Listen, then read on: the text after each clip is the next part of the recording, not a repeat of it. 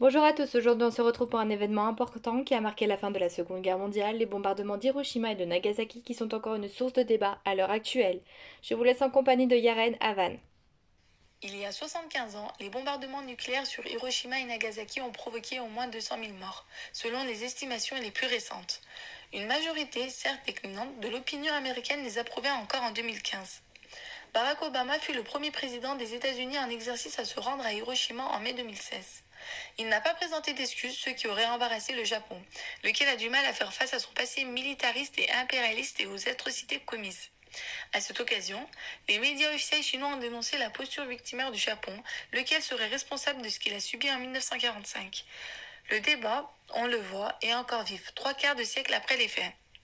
Les débats sur l'utilisation des bombes atomiques sont révélateurs des dimensions politico-idéologiques de l'historiographie américaine. Dans un premier temps, une interprétation orthodoxe s'est imposée.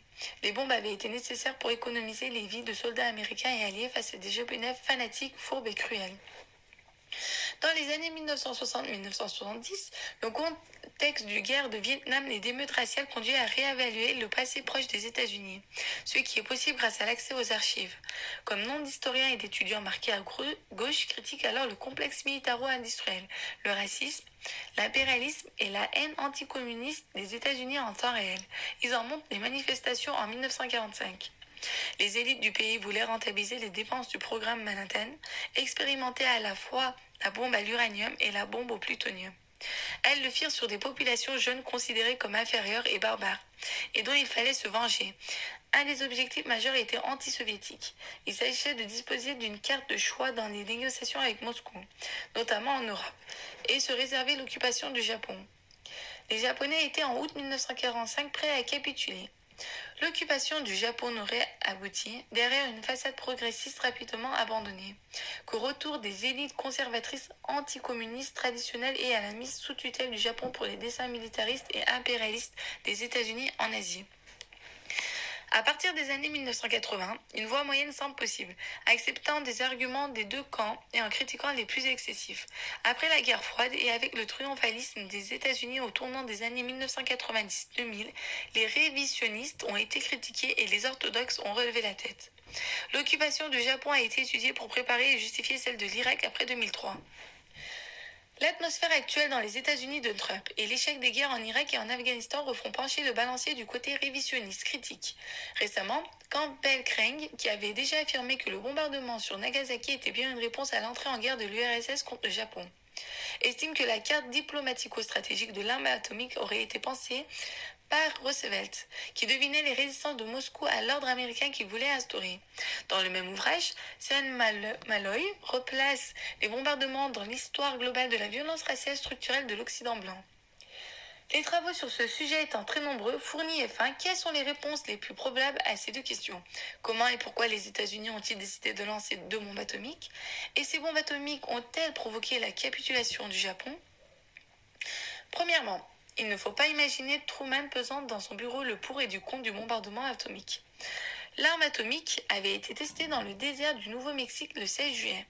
Les bombes disponibles devaient être utilisées et d'autres seraient construites au fur et à mesure. Truman et ses ministres n'étaient pas au courant des effets des radiations.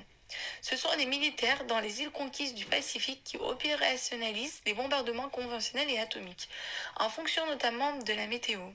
Truman n'intervient pas dans des plans préétablis, si bien qu'il fut par la suite comparé par le général Grove à un petit garçon sur un toboggan, et n'a pesé que pour enlever Kyoto de la liste des cibles.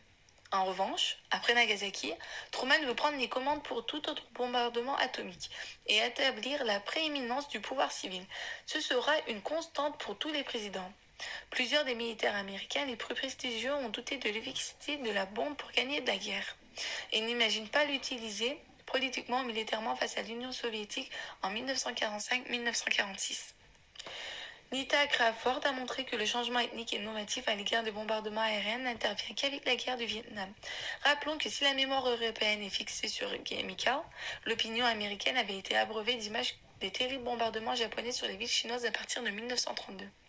Deuxièmement, la bombe atomique n'était pas pensée comme une alternative aux autres moyens de gagner la guerre.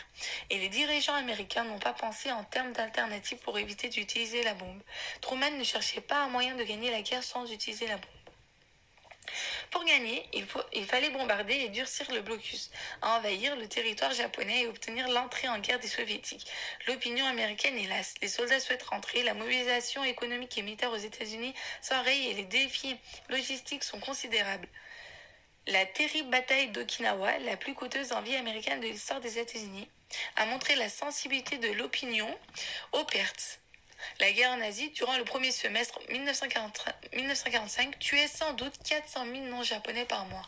Truman fut donc soulagé par la capitulation du Japon. Maintenant, je laisse la parole à Margot Mathieu. Pour poursuivre, Troisièmement, les dirigeants japonais n'étaient pas prêts à capituler.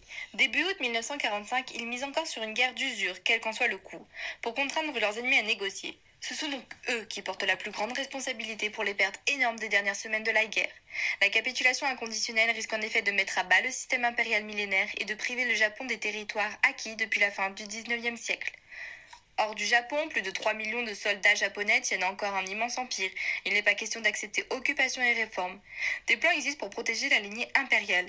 Les défenses de l'archipel nippon sont renforcées, ce que le renseignement américain constate, de même qu'il doute des ouvertures de paix évoquées par quelques Japonais en Europe.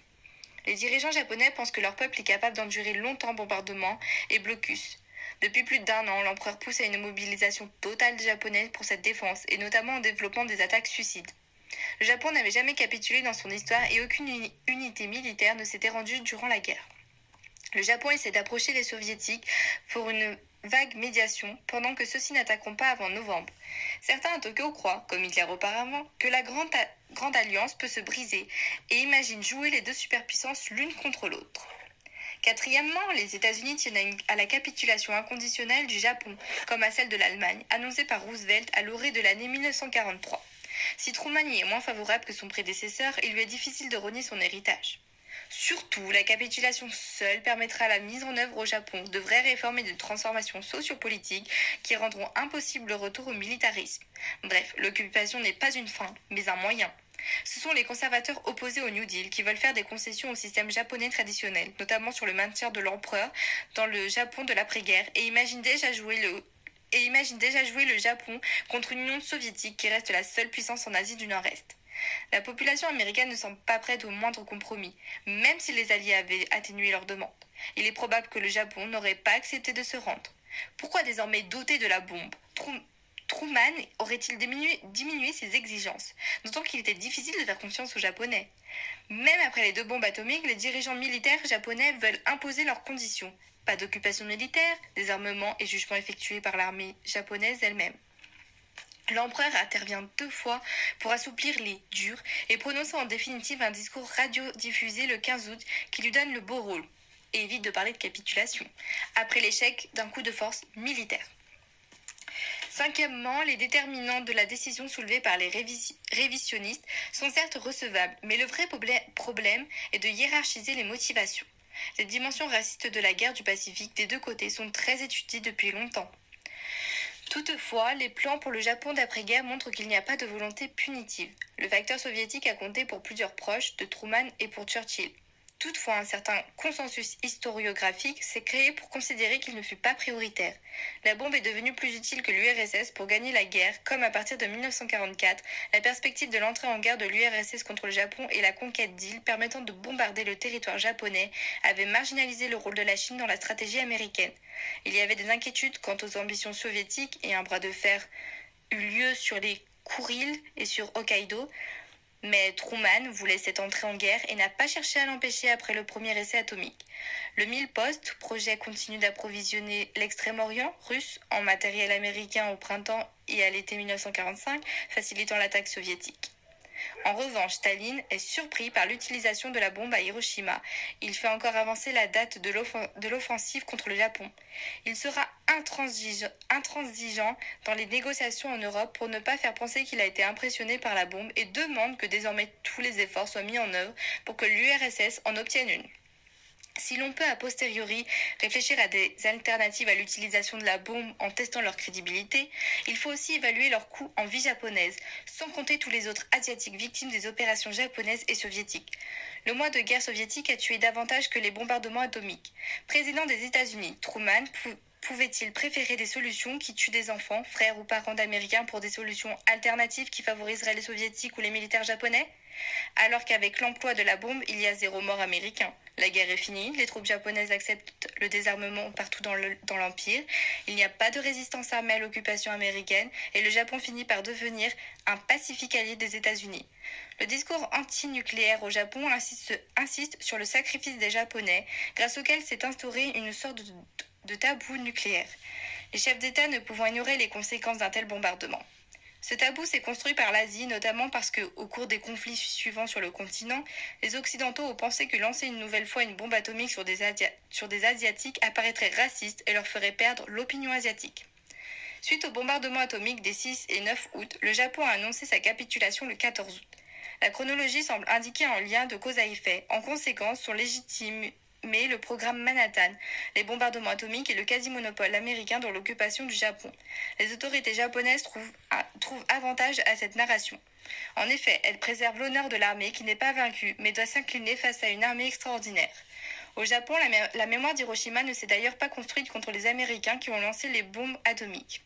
Pourtant, pour ce sujet également, il n'est pas simple d'opérer une hiérarchisation des motivations afin d'expliquer pourquoi les dirigeants japonais ont finalement accepté la capitulation, autant qu'ils ont fait détruire les archives. Ils ne connaissent pas tout de suite l'ampleur des dégâts à Hiroshima et ne s'affolent pas.